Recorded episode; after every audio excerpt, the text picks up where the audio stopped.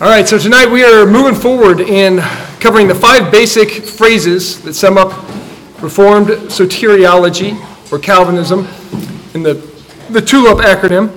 And this time we are on to irresistible grace. And we may come back to more verses that um, get raised as objections against this teaching. We might go to some of the ideas, that sort of thing, especially if you guys have any that we haven't covered that you want to hear covered. But mostly, we'll just continue to sprinkle those in as we go. We hope to keep it a little bit shorter tonight for the sake of singing practice, and that shouldn't really be a problem because we've already laid all the groundwork for the basic understanding behind this aspect of Reformed soteriology. This aspect, irresistible grace is almost already been taught in the total depravity section. Uh, because at the heart of this is the simple understanding that regeneration precedes faith. And we've given tons of attention to that. Grace produces holiness in us. That is the idea. The holiness in any good thing that we do, faith, repentance, good works, all of that comes from grace. Grace comes first. Or if we stated it the most obviously, the fruit of the Spirit come from the Holy Spirit producing the fruit in us. They are fruit. Faith is a fruit, repentance is a fruit, good works are fruit. All of that is fruit of the Spirit. The Spirit acts first. That's really the idea behind this. Irresistible grace is the application of Christ's work to the elect by the Holy Spirit. The Father ordains all things. He ordains our salvation. He predestines it. He, he does the election. The Son accomplishes. The Spirit applies. Irresistible grace is that application of Christ's work. His work begins with causing us to be born again. And all of this was already argued for when we covered total depravity. So they, they probably should have been done uh, together. Because everything we covered relating to total depravity and about faith and repentance being gifts that we receive, all that, that whole argumentation, and regeneration preceding faith, all that is directly linked to irresistible grace. They're, they're, they're paired together. And we, we, if I had thought ahead, I, I would have put those two together here, and we would be on to perseverance of the saints. But um, it's fine. I, I could always reorder it in the series online if we wanted. But irresistible grace is most closely related to those doctrines because they're necessary corollaries. Because of our inability, because we are spiritually dead, grace must come first, and it must be effectual. Effectual grace is probably the better name for it. If you've heard it called that, effectual grace, effective grace, sufficient grace, even, are better names because irresistible grace is not actually the teaching that grace is not resisted. In fact, part of the argument is that grace is always resisted. Everyone resists grace. It's not that they don't resist it, that we don't resist it. It's that grace is not hindered by our resistance. It's, it's not it's not part of the design that grace has to be not resisted in order to be gracious. It's sort of like trying to uh, think of it like this like trying to stop a train by setting a little Lego man on the tracks with a stop sign. That's how grace is in the face of our resistance. The train is not even going to feel it, it's just going to crush it in an instant, and no one's going to feel it. Now, the, Le- the Lego analogy in that, or the, uh, the Lego man in that silly analogy, it, that's not us. The, Le- the Lego man with the stop sign is our resistance to grace, the resistance to Christ. The way one of my, uh, one of my seminary friends is a pastor at a church, and his pastor there with him says, God, through his Holy Spirit, makes himself irresistible to us. That's the idea. God, through the Holy Spirit, through regeneration, through that change in our nature, change in our heart, makes Christ irresistible to us. The change isn't in Christ, obviously, the change is in us. So grace does not drag us kicking and screaming to Christ. What happens in regeneration is an opening of our eyes and ears to the reality of Christ's greatness. That's the idea.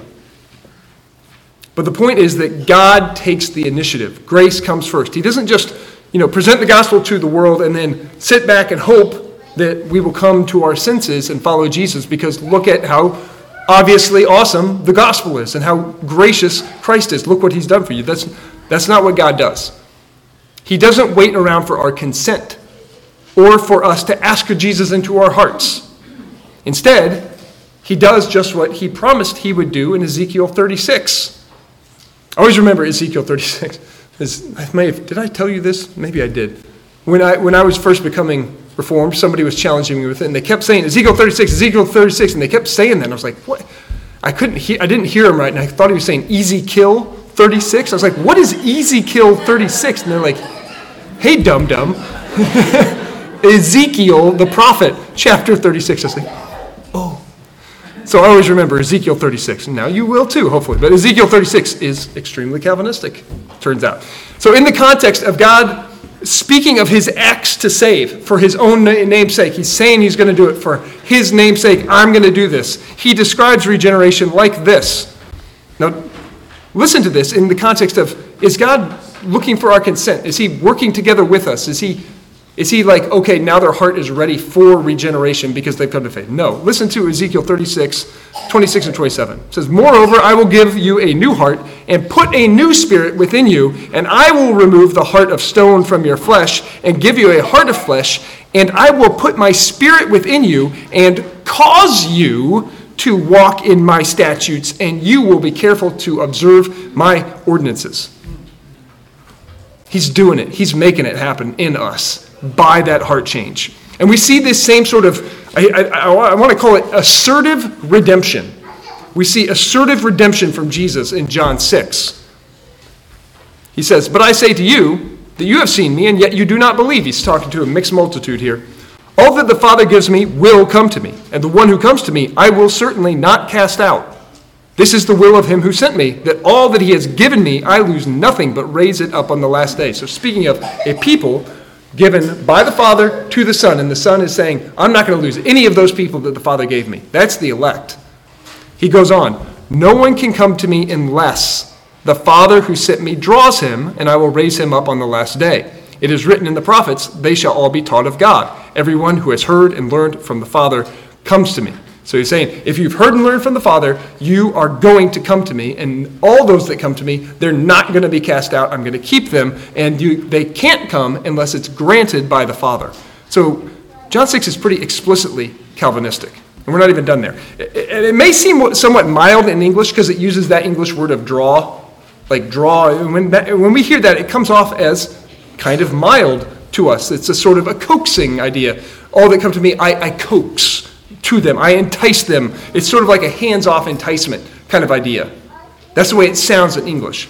But this translation of draw is because the verb used by Jesus is the same one used for drawing water out of a well. We, we use that term, we draw water from a well, right? Well, we don't entice water out of a well.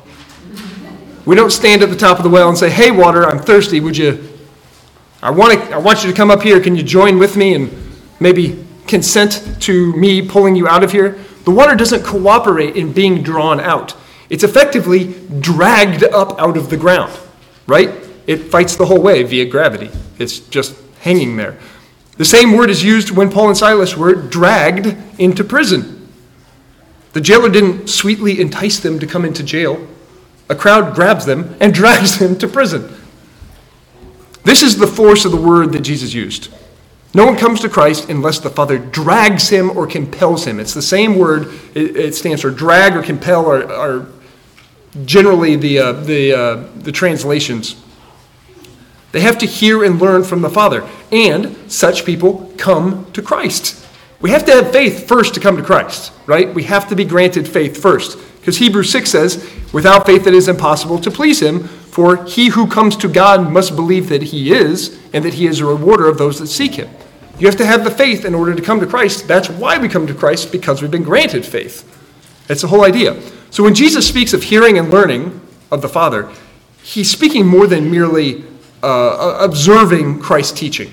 Like, oh, I heard it, I, I, I was learning it as Jesus said it audibly with my it's more than just like the, the act of being there witnessing jesus teach and we know this because in this very chapter, there's a large contingent of people that he is speaking to that sat under his teaching and did not believe it. And then Jesus says at the end of that chapter, verses 64 through 65, John 6, but there are some of you who do not believe. For Jesus knew from the beginning, from the beginning who they were who did not believe and who it was that would betray him. And he was saying, For this reason I have said to you that no one can come to me unless it has been granted him from the Father. It is a gift. Things that are granted are gifts. The Father grants it. He reiterates the same idea. Coming to Christ is a gift granted by God. Faith is a gift, repentance is a gift, conversion is something that God does to us out of love. But as it's pointed out in this chapter, it's only something granted to those given to Jesus by the Father. That's who he grants it to. It's the elect, this, this people group, a people for his own possession that he described all throughout the other lessons that we've talked about. Now, that doesn't mean that there's no universal call for everyone to follow Jesus. Obviously, there is, and we see that as well. Not only does, not only does Jesus openly teach to a crowd of folks that he knew would not believe. In John 6, we know that, and he, he openly teaches to them. But we also read the famous words in Matthew 11 Come to me, all who are weary and heavy laden, and I will give you rest. Take my yoke upon you and learn from me, for I am gentle and humble in heart, and you will find rest for your souls. For my yoke is easy and my burden is light. And you, he can say that to anybody. And we can repeat those words to, of Jesus to anybody. We talked about that. People so often mistake this open invitation, though, as if Jesus is Im- implying or assuming their ability because he makes this universal invitation to everyone. Like, well, if he, he only says that if man is able. But just before he said that, he literally praised God for hiding these things from the wise and intelligent, but revealing it to others. He praises God for hiding it, hiding that knowledge of God. Listen to the very verse preceding what we just read. That universal invitation precede, is preceded by this in verse 27 of Matthew 11. All things have been handed over to me by my Father, and no one knows the Son except the Father, nor does anyone know the Father except the Son, and anyone to whom the Son wills to reveal him. That's as Calvinistic as it gets right there, honestly. Uh, again, it shows that God takes the initiative. God reveals himself to us. Jesus is literally saying, No one knows God except for whom I reveal it to them.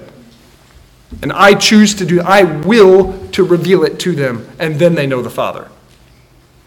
And remember when we talked about want and desire, it's better to put it in the category of will, what he will do.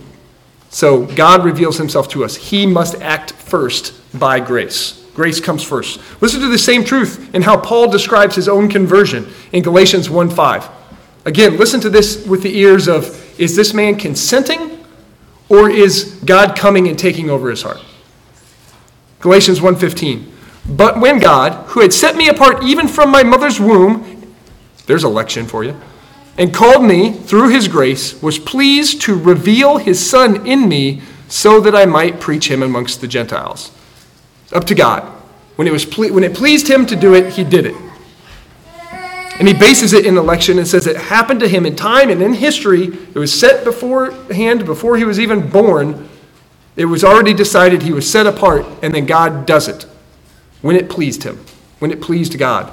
God revealed himself to Paul according to his choice, not according to Paul's choice, obviously. Paul wasn't like going on the road to Damascus praying for a light to knock him off his horse and blind him.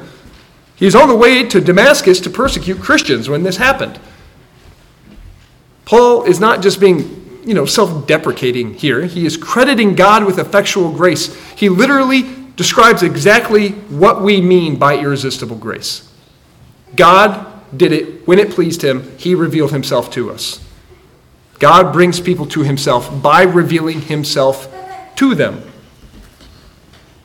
If we have if we have confessed Jesus as the Son of the living God, just as Peter did, then we must recognize it was because God revealed that to us. Just as Jesus told Peter after he confessed the truth. Jesus said to him, Blessed are you, Simon Barjona, because flesh and blood did not reveal this to you, but my Father who is in heaven. And now think of this, this is not an intellectual kind of thing of like, Simon Peter intellectually understands Jesus is the Son of God. Now, that's part of it, yes, but it's the acceptance of that and the trusting in Him. Because even the demons recognize that Jesus is the Son of God. Demons confess that to Him, right? So it's more than this intellectual idea of like, oh, I get who He is. No, it's the acceptance of it. and, and worship of him for it. And that's what he's saying is revealed to Peter. So it's not a mere disclosure of information, this sort of revelation that we're talking about here. It's the opening of hearts to respond in faith. Just as we saw from Lydia when she heard Paul preach in Philippi. And we read that in Acts 16 14. This is effectual grace. Listen to this.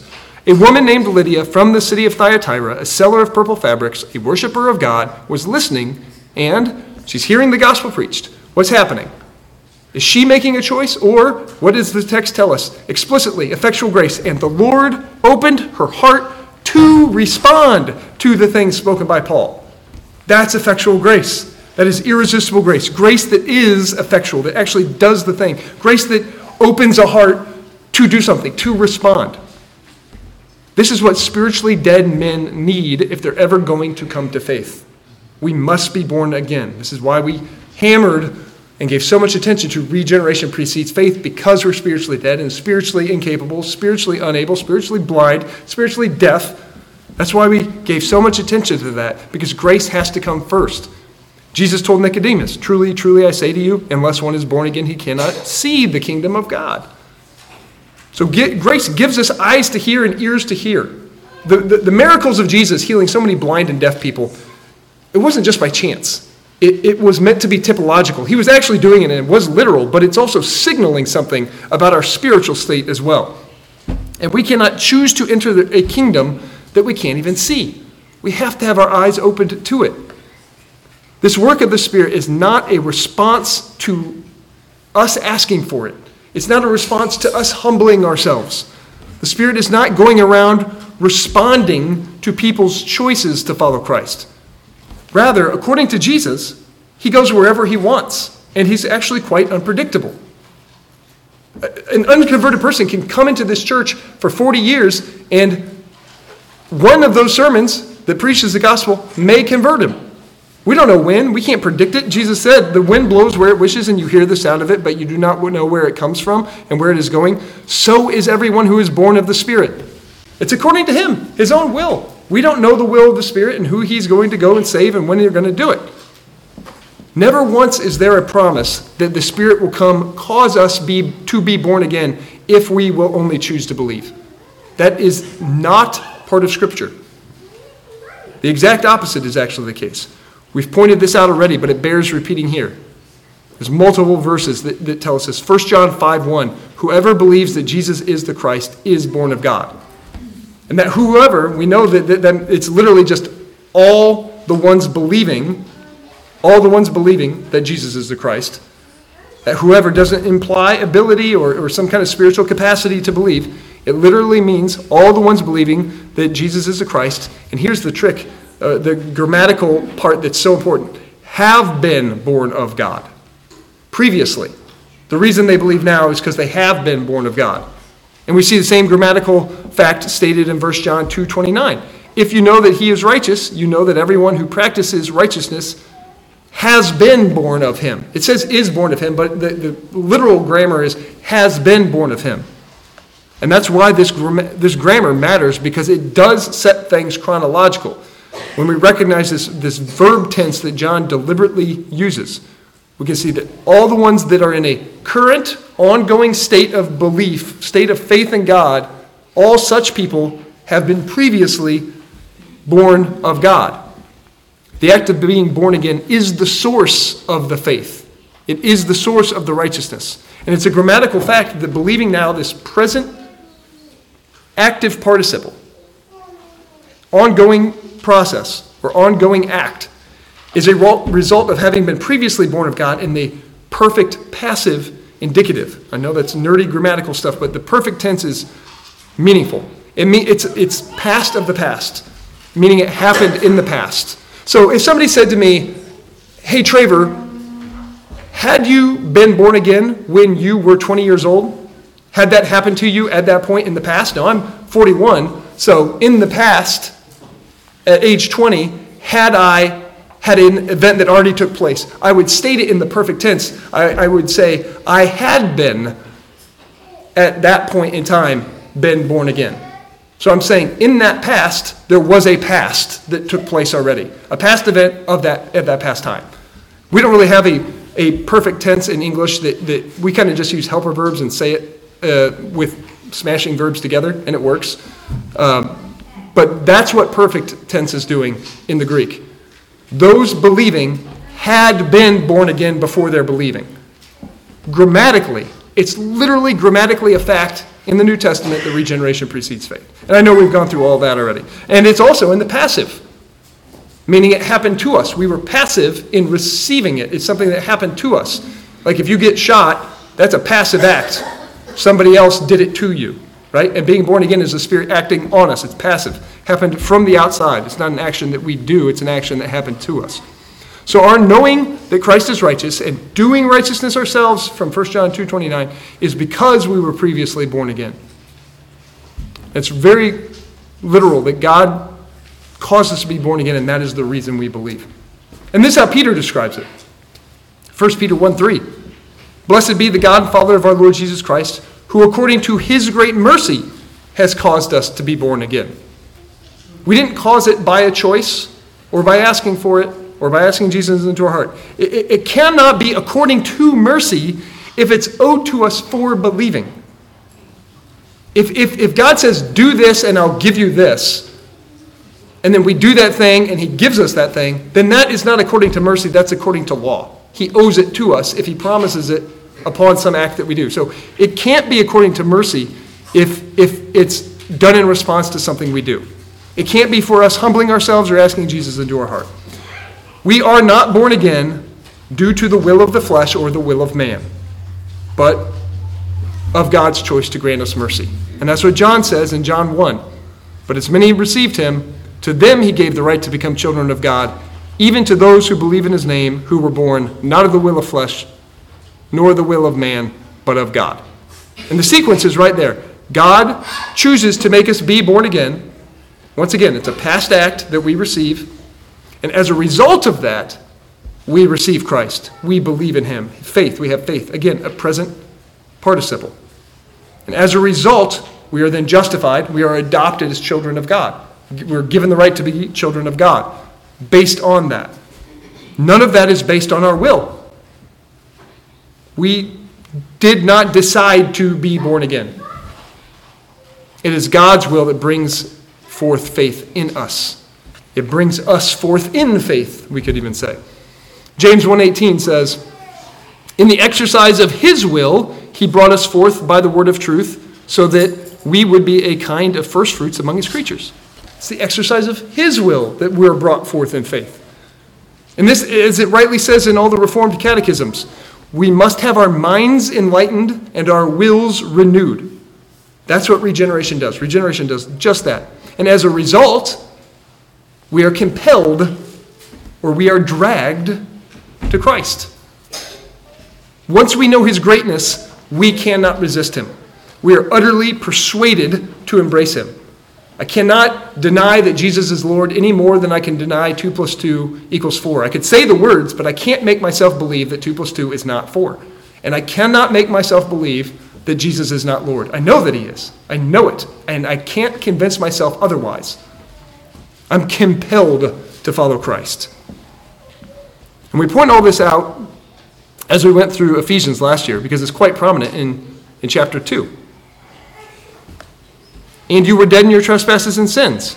But God, being rich in mercy, because of his great love for which he loved us, even when we were dead in our transgressions, made us alive together with Christ. By grace you have been saved. We were in this state of spiritual deadness, and then he acts to make us alive. And from that spiritual life come spiritual things faith, repentance, and good works. So, whatever precedes our rebirth must, by necessity, come from a state of spiritual deadness. Whatever it is, if we're not born again yet, that's, that's coming from a state of spiritual deadness. I don't think anybody wants to say their faith came from a state of spiritual deadness. That doesn't make any sense. Scripture doesn't treat it like a thing that can even happen. So we're not going to go over that entire lesson of total depravity all over again, proving that point. But we are pointed back to the plethora of verses describing man's inability prior to regeneration. We would have to go revisit those because that'll be the, the whole question man's ability, and we'll just return right back to total depravity. Is also why we use that biblical analogy of Lazarus. It's, it, Lazarus. it's the perfect analogy, in my opinion. The grace that brought Lazarus back to life was irresistible grace. He didn't ask to be resuscitated. Jesus didn't give him the offer of life and say, hey, if you would be willing to come back to life, I'll raise you back to life. And Lazarus is like, well, let me consider the thought. I don't like being dead. I would like to be alive. Yep, I'll take you up on that, Jesus. Uh, let's, let's be alive again. That's not how it works. Jesus brought Lazarus to life for his own glory. He compelled him to come out of the grave. Excuse me. He compelled him to come out of the grave by bringing him to life. How do you compel a dead man to come out of a grave?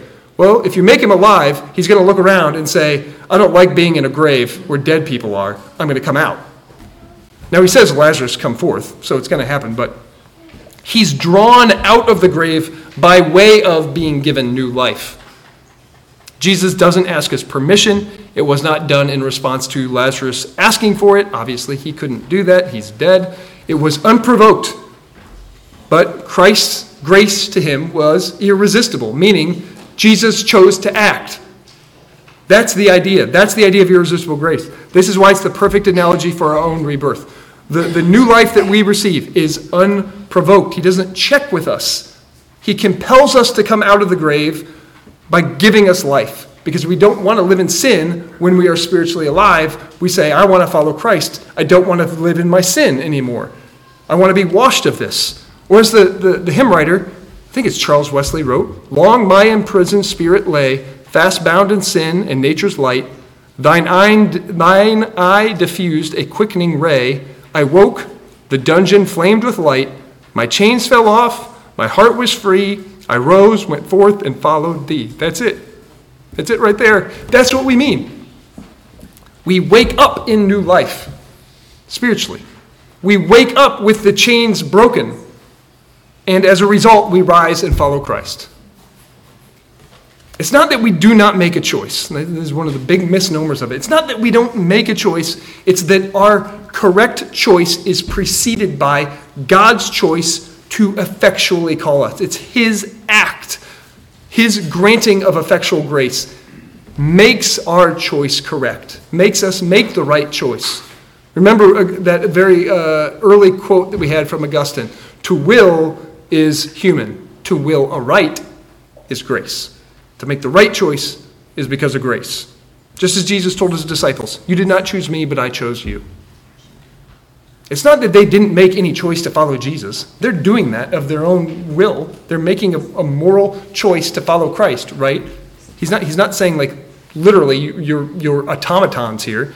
It's that their choice was not the decisive decider in that happening. He didn't say, Who's going to follow me? And then these 12 guys step forward and he says, All right, I'll choose you because you chose me. No, he says, I chose you. You didn't choose me, I chose you first. And that's why you're following me. It was only his choice that made our choice possible. We choose the right thing because he chose to act to reveal it to us. 1 John 4:19 We love because he first loved us. We love Christ, but it's because he first loved us. We come to Christ loving Him, turn to Him in faith, loving Him for what He did, because He first loved us and chose to act. That's what the whole foreknowing idea is. It's an act of love. It's not that we don't love, it's that our love is the result of the love that we received first. We've already cited this verse too, but it applies here. Philippians 2 12 and 13. Work out your salvation with fear and trembling, for it is God who has worked in you both to will and to work for his good pleasure. So it's not that we don't do anything regarding our salvation. That's not the idea. It's just that God works in us to will the right thing. To will aright is of grace. We come to faith because he's done the work of regeneration in us. We become more like Christ because he does the work of sanctification in us. We persevere in the faith because he does the work of preserving us which is what we're going to talk about next week. Remember, the debate against Rome in the Reformation, that whole world changing event, the debate with Rome was not whether or not grace was necessary, it was whether or not grace is sufficient. Is grace enough or do we have to add to it? Is it effectual or not? Is it a tool that we can utilize, we can choose to take up whenever we will to, or does grace save by itself? Is grace enough, or must we add to it? Is the real question. And the Bible teaches an effectual grace. Our confession teaches an effectual grace. This church preaches an effectual grace, a Christ that does not need permission to take over our heart. By way of his Spirit, he takes a battering ram against our stony hearts and he plants his flag and he says, This is mine now. This is my heart now. I'm going to dwell here now. This is my house. He comes and he takes it over. And that's an act of mercy to us that he is not looking for our consent because he'll never find it. Because grace is what produces the consent. He has to be there first. When he renovates the heart, then we're like, oh, this is much better. I was living in filth and squalor, and I like this beautiful heart now that you've given me. Praise God that He's willing to, you know, knock us off a horse and blind us so that He's willing to raise us up so that we can see. His grace does not wait for our consent, it produces our consent by changing our hearts. That is irresistible grace. So it's kind of a funny name for it, but that's what we mean by it. Any questions about that? Yep. So, I feel like when we, when I had a conversation with some of my Arminian friends, they have an understanding of grace to just be the kindness Yep. So according to our soter- soteriology, how would you fundamentally explain grace? Because I feel like that amongst us, we just say grace, and sometimes in the context, we might mean salvation, regeneration, um, redemption. I mean, you know, we, we, we use the word grace, and it, depending on context, is very broad. Yeah. So, I mean, fundamentally, how would, how would, how would you define grace? So if I can give a catechetical answer, what is grace? God's favor on us in spite of our sin, which deserves condemnation. God's favor on us in spite of our sin that deserves condemnation. So it's his entire disposition to love us no matter what, even though we're sinful. He is determined to love us. Now we do act, we, we, or we speak of each of those acts like regeneration is a grace. So we use it in that sense too of like, oh, that is gracious of God to do that thing, or, or he graced me with this, he graced me with that. And the whole idea of it's being a gift. But in the, in the, you know, the broad scope, the bird's eye view of it is he's willing, not just willing, he's determined to love a people unworthy of love and make them into Christ likeness, even though their sin makes them worthy of condemnation. So it's, it's his determination to do that. The way that Arminians speak of it is it's sort of like a, um, an offer. They speak of it as an offer. It's like, freely take this up if you want. It's there for you. If you do your part to, you can use this. It's a very powerful tool if you do your part to come and use it. We, we don't look at it that way. We look at it as it, it's effectual. It actually does the thing. It actually produces holiness. Not like it's a useful tool to take up to produce holiness. It's the thing that produces the holiness, period. So that's kind of the difference between us. They do speak about it different because I think they have a misconception of what it is. And it's just tough because it's like, you know, you, you try to make the point to them that it, it is by the grace as we understand it that we are saved. But it's like they're hearing it in a completely different way. They are. This is why this debate is, is actually really important. It talks about it's the character of God and things like the very definition of what grace is. Is grace effectual? I mean, ultimately, the Arminians were seen as returning to the Roman conception of salvation. That was the whole, all the reformers are like, this, we just got out of Rome, and you're going back to their entire idea of what grace is like. It's like a medicine for sick people. And we're saying, no, it's not. It literally revives dead people.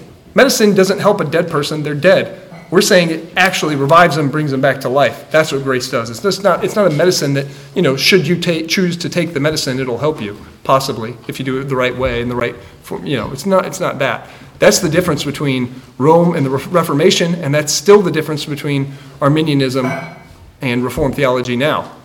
So, I mean, that really was the argument. In fact, what we're going to do eventually here is I actually want to do a little bit of a historical survey about the Council of Orange, where it talked about semi Pelagianism, where the very early church you will see, or not very early, but the early church is still in general, um, the early church condemned this idea of what ultimately became Arminianism, the heart of Arminianism, and we're going to cover a little bit of the history about Jacob Arminius himself.